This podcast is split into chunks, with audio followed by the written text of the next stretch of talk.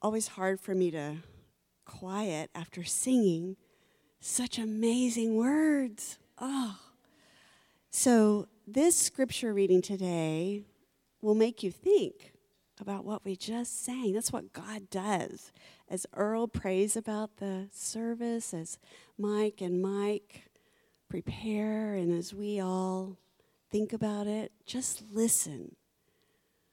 This is 1 John 2, uh, verses 15 through 29. So hang in there with me um, and listen for the Trinity God the Father, God the Son, and God the Holy Spirit is all here. Do not love this world, nor the things it offers you. For when you love the world, you do not have the love of the Father in you. For the world offers only a craving for physical pleasure, a craving for everything we see, and pride in our achievements and possessions. These are not from the Father, but are from this world. And this world is fading away, along with everything that people crave. But anyone who does what pleases God will live forever. And John says, Dear children, the last hour is here, and you have heard that the Antichrist is coming. And already many such Antichrists have appeared. From this we know that the last hour has come. These people left our churches, but they never really belonged with us. Otherwise, they would have stayed with us. When they left, it proved they did not belong with us. But you are not like that, for the Holy One has given you his Spirit, and all of you know the truth. So I am writing to you, not because you don't know the truth, but because you know the difference between truth and lies. And who is a liar? Anyone who says that Jesus is not the Christ. Anyone who denies the Father and the Son is an antichrist. Anyone who denies the Son doesn't have the Father either. But anyone who acknowledges the Son has the Father also. So you must remain faithful to what you have been taught from the beginning. If you do, you will remain in fellowship with the Son and with the Father. And in this fellowship, we enjoy the eternal life He promised us. I am writing these things to warn you about those who want to lead you astray. But you have received the Holy Spirit, and He lives within you. So you don't need anyone to even teach you what is true, for the Spirit teaches you everything you need to know. And what He teaches is true. So, just as He taught you, remain in fellowship with Christ. And now, dear children, remain in fellowship with Christ, so that when he returns, you will be full of courage and not shrink back from him in shame. So, since we know that Christ is righteous, we also know that all who do what is right are God's children. The word of the Lord.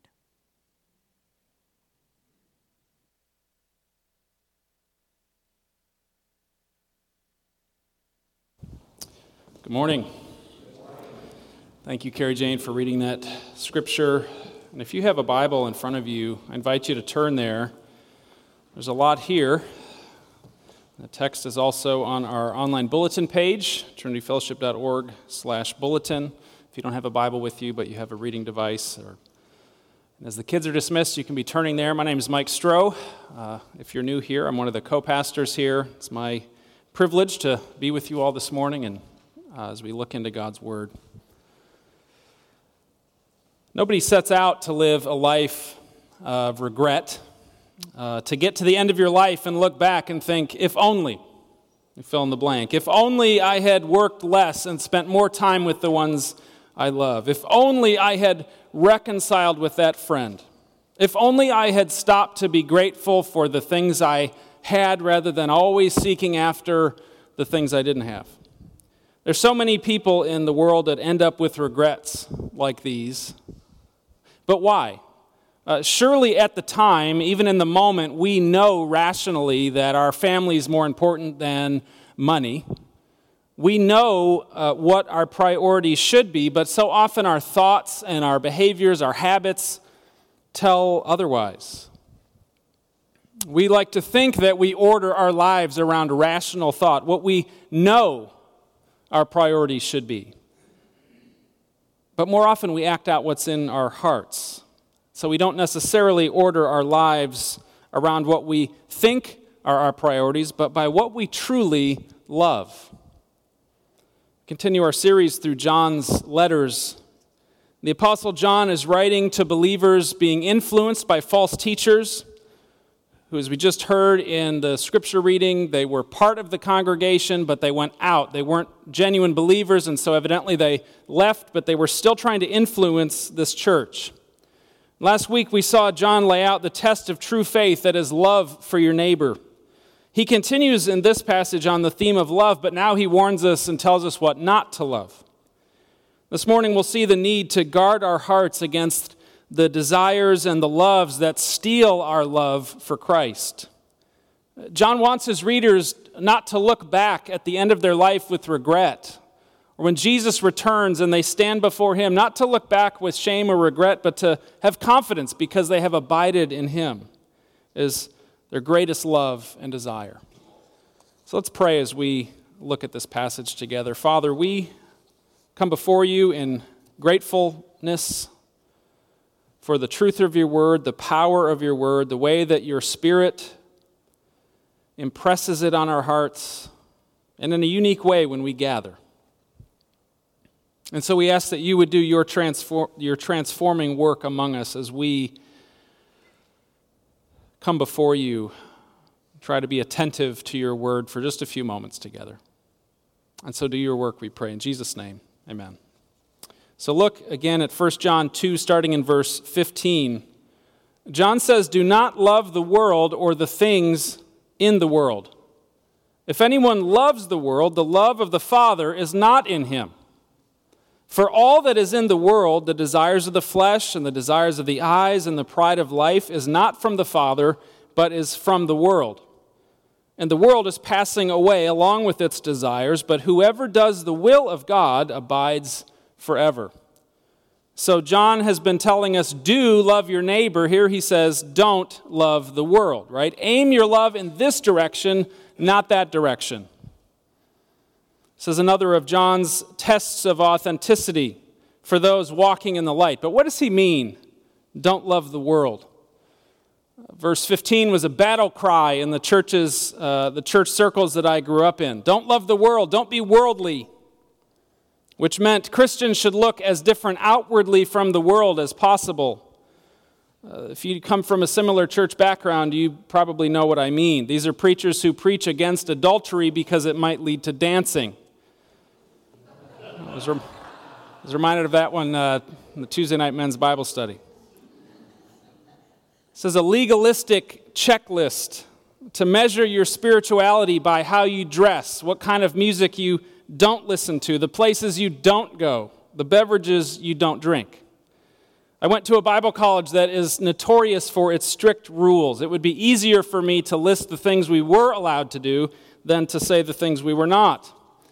I once saw an interview with the founder of that college, and he was asked about the rules and just the rationale for, for it. He said that students weren't allowed to drink or go to movies or listen to rock music, or the list goes on and on and on, because he wanted them to be able to pillow their heads at night with a clear conscience. And that's what he said. He was a well meaning man who loved God and loved the students, but is this what John really means by loving the world?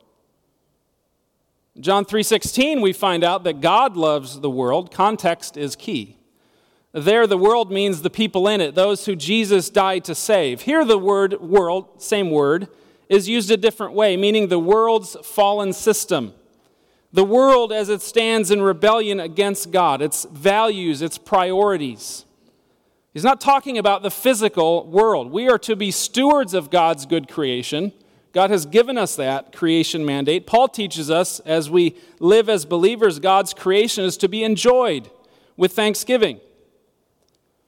So, what are the things in the world that John means that we're not supposed to love? Again, context is important, as it always is. He says, Don't love the world or the things in the world. And then what does he say in verse 16? He tells us what things in the world he's talking about. Look there the desires of the flesh, the desires of the eyes, and the pride of life.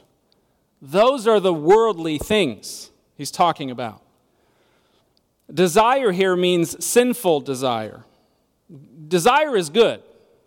God affirms desire. God gave us desire. This is when our desires get twisted in the wrong direction. Either we want the wrong thing or we want the right thing but in the wrong way or at the wrong time. This is this is lust. This is covetousness. Pride of life means a proud or arrogant way of living. This is flaunting a status symbol. Anything we try to think our identity, uh, we find our identity in. This could be your popularity at school or on social media. This could be your reputation in the community or at work, your appearance, your knowledge, your wealth, your degrees, your gifts, your talents, your abilities. The love of the world started all the way back in the garden. In Genesis 3 6, it says, When the woman saw that the tree was good for food, that's lust of the flesh, that it was pleasant to the eyes, that's lust of the eyes, and a tree to be desired to make one wise, it's the pride of life, she took the fruit. John tells us here that believers today are still tripped up by these desires lust, covetousness, and pride.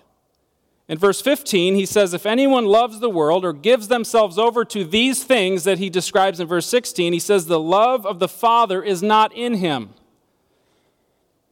This isn't the Father's love for us. God never stops loving us. This is the love for the Father that's in us. This is our love for him. John is saying there isn't room in our hearts for both. It's like the classic line in, the, in a Western this town ain't big enough for the both of us. Same thing in our hearts. The same thing is true that John is teaching here. James tells us that the friendship with the world is enmity or hatred toward God. In Matthew 6, Jesus teaches us that no one can serve two masters. And in that context, he has in mind the masters are God or money. You can't serve both. And serving is a good parallel image for what John is teaching here because when we love the world, we're really being an idolater. We're really serving the world like we would serve God. That's why we can't love the world and love God at the same time. To love, and the word here for love the world, this is agape love. To give yourself sacrificially for another. That is what love is. When we give ourselves over to lust, to covetousness, to pride, we have nothing left to give to God. We've given ourselves over. We've served the world. And the world with its lust it's, is passing away, verse 17. Commentator Glenn Barker captures this thought this way. He says, The world and its evils have already begun to putrefy. It is a corpse not yet buried. And John says, But whoever does the will of God abides forever. Instead of the world's desires, instead of seeking after that, the one walking in the light focuses instead on God's will, God's desires, what God wants and longs for. So, what we don't see in this passage, loving the world, is a checklist of outward behaviors or activities that are worldly. Rather, a worldly heart shows itself in those outward symptoms. Plenty of students that I went to college with followed all the rules to a T, but that didn't mean they pillowed their heads at night with a clear conscience. As Warren Wiersbe said, worldliness is not so much a matter of activity as of attitude. It's possible for a Christian to stay away from questionable amusements and doubtful places and still love the world, for worldliness is a matter of the heart. Here's how the message paraphrases verse 15 through 17. Look at this. Don't love the world's ways.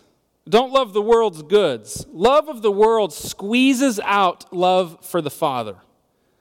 Practically everything that goes on in the world wanting your own way, wanting everything for yourself, wanting to appear important has nothing to do with the Father.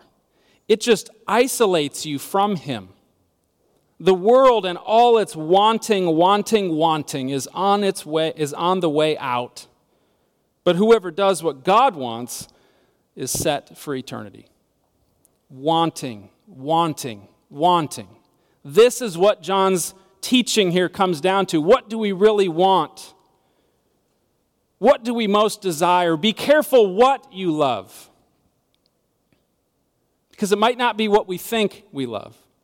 It might not be what we would tell someone we love most or what we think rationally that our priorities are. It comes out in what we daydream about, what we spend our free time doing. It's reflected in our fears, in our worries, what keeps us up at night. And so we have to take inventory. We have to examine our hearts. None of us love perfectly. But as we ask the Spirit to reveal our hearts, is our love primarily aimed toward God and others, or has a love of the world come in and squeezed out much of our love for God? Maybe without us even realizing it. That's how idolatry works. God knows your heart. And so the invitation that John gives us is for us to know our hearts as well, to know our loves. And so, with this in mind, let's look quickly at the rest of this passage, starting in verse 18, because there's an urgency to what John is teaching here about what we love. There's an urgency in aiming our love in the right direction for at least two reasons that he lays out. First of all, there's the presence of false teachers, which were there then and there's still false teachers today. So there's an urgency uh, to guard our hearts. And also, Jesus is coming back. We don't know when. And John wants us to stand confidently in his presence when he returns. So look at verse 18 with this in mind. Children, it is the last hour. And as you've heard that Antichrist is coming, so now many Antichrists have come. Therefore, we know that it is the last hour. They went out from us, but they were not of us. For if they had been of us, they would have continued with us. But they went out that it might become plain that they are that they all are not of us. But you have been anointed by the Holy One. And you all have knowledge. I write to you not because you do not know the truth, but because you know it. Because no lie is of the truth. Who is the liar but he who denies that Jesus is the Christ? This is the Antichrist, he who denies the Father and the Son. No one who denies the Son has the Father. Whoever confesses the Son has the Father also. Let's stop there for just a second. There's a lot here. We don't have time to unpack all of this, but let's note just a few things along the way. First John says it's the last hour. The last hour began when Jesus died and rose again. He's ushered in a new era. The next thing on God's calendar that we're waiting for is the return of Christ. What characterizes this last hour is the presence of those he calls antichrists. Here he means not that worldly figure, the, uh, the world figure we usually associate with this word, but these anti messiahs, those who try to lead God's people astray away from Jesus. These are the false teachers that John has been indirectly talking about from the beginning of the letter. And now he speaks of them directly. They did not remain in this church fellowship because their faith in Jesus was not genuine. Heretical groups like the Gnostics often claim to have a special knowledge, a secret knowledge, a unique anointing that they had and nobody else had. But notice verse 20. What does John say? You're the ones with the anointing. You're the ones with the anointing that matters. You've been anointed by the Holy Spirit you don't have to worry about secret knowledge. You have the knowledge of Jesus Christ. And this word for anointing is the same root word for Messiah or Christ. And so he warns of these anti messiahs and he says, You have been messiahed. You have been anointed by the true Messiah, so don't let them lead you astray. See, they denied that Jesus was the Christ, that he was the Messiah, probably denying his humanity in some way, like so many heresies have throughout the centuries. And John could not be clearer here that the Son is the way to the Father. You can't have the Father without the Son, he says. So, if you don't know Jesus Christ as your Savior, Scripture teaches that God sent His Son to reconcile the world to Himself. John says later in chapter 5 of this letter that whoever has the Son has life. But whoever does not have the Son of God does not have life. It's really that simple. Jesus is the way to the Father. And now John brings all this together by returning to abiding. Let's look at verse 24. Let what you heard from the beginning abide in you. If what you heard from the beginning abides in you, then you too will abide in the Son and in the Father. And this is the promise that He made to us eternal life. I write these things to you about those who are trying to deceive you, but the anointing that you received from Him abides in you. And you have no need that anyone should teach you. But as his anointing teaches you about everything and is true and is no lie, just as, you, just as it has taught you, abide in him. And now, little children, abide in him so that when he appears, we may have confidence and not shrink from him in shame at his coming. If you know that he is righteous, you may be sure that everyone who practices righteousness has been born of him. Again, as we've seen John so far in our series do week after week after week, he lays out this truth that invites us uh, into deeper discipleship, into closer walk with God. And then he shows us how we already have everything we need to follow that command. We already have the provision of Christ to walk like him. We have the love of Christ in us, as we saw last week, so that we are already enabled to reflect that love, to show love to others. We have the righteousness of Christ in us so we can walk in the light, so we can be confident when He returns. We have the anointing of the Holy Spirit. If you know Jesus Christ, this is true of you. The Spirit abides forever in us, so we are enabled to abide in Him. The Spirit is here to help us direct our loves, our desires, our hearts more and more and more toward God. So, how do we do that?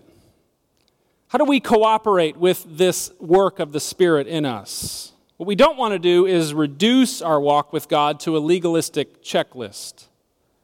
Our hearts can easily drift there. This is what the flesh does. It's so much easier to check a box than it is to walk in an actual relationship. But that doesn't mean rules are bad. We should live out our convictions uh, with a clear conscience. As parents, there's a good place for rules in the home to help guide our kids. It's part of our maturing. But the aim for those rules, for these personal standards as we live out our convictions, is in support of a walk with God, not in place of it.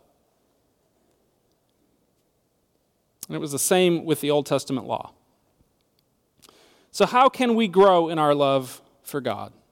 Historically, the church has understood the spiritual practices as a primary way that we put ourselves in the path of the Spirit's transforming work. God alone transforms us, but we want to put ourselves intentionally in front of Him to do that work in us.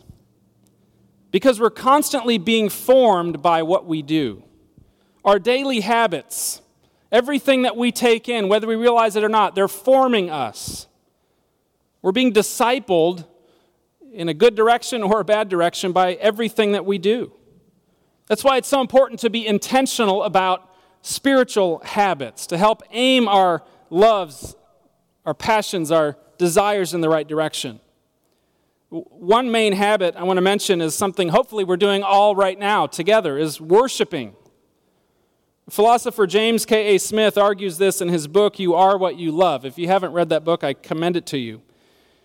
But in that book, he writes In worship, we don't just come to show God our devotion and give him our praise. We are called to worship because in this encounter, God remakes and molds us top down. Worship is the arena in which God recalibrates our hearts, reforms our desires, and rehabituates our loves.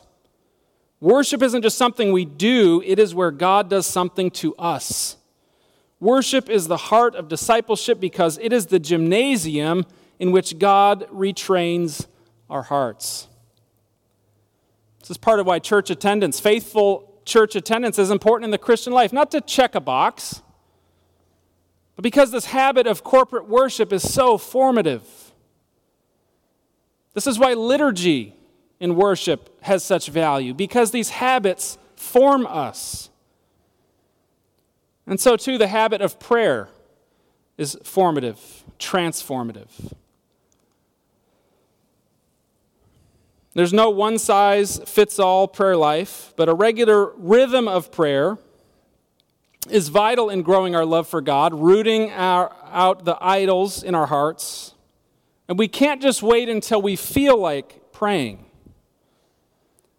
Some of us are maybe feeling like we're in a season that we're spiritually cold or stagnant. If that's you this morning, bring that to God in prayer. Don't wait till you feel different to come to God in prayer. Pray like we prayed in the call to worship this morning God, we want to want you. We long to be filled with longing. We can't say we don't have the right words. Pray the Lord's Prayer. God gave us the words. Pray the Psalms. If your prayer life is in need of growth, try something new this season. Try to establish a daily rhythm. Ask your brothers and sisters in Christ to encourage you and hold one another accountable. We might say, well, that sounds an awful lot like a checklist. It can be. But it's intentional time with God. Regular date nights are something Libby and I try to be intentional about. We plan for it, we put it on the calendar. Even every day, we try to make intentional time just to connect, just to talk. In the chaos of life, we have to be intentional about making time to connect because growing a loving relationship takes intentionality. It doesn't just happen if you don't show up. And if we hope to grow in our love for the Father, we need to show up. Joseph Ratzinger, the late Pope Benedict, said that prayer, properly understood, is nothing other than becoming a longing for God. I love that definition of prayer becoming a longing for God. So, worship and prayer are just two spiritual practices of many that help aim our love in the right direction. But we could zoom out and we can say that the whole Christian life is all about aiming our loves and our longings more and more toward Christ. The whole Christian life should be a daily, intentional seeking to love God with all our heart, soul, mind, and strength. Come back to James K.A. Smith again, and he writes that discipleship, all discipleship, we might say, is a way to curate your heart, to be attentive to and intentional about what you love. So our faith is not just about what we know. It's not just about what we do, it's a, our relationship with God has to reach down deep into our hearts. Our walk with God has to live in our wants, our desires, the deepest longings of our heart, what we truly love. See, John, as he's been telling us, wrote this letter to encourage believers to stay in right fellowship with God, to keep walking in the light, to live with fullness of joy, to stand before Jesus one day, to look back without regrets, but to stand with confidence when he returns because that we've lived a life of being attentive to what we love. We've been attentive to abide in Christ.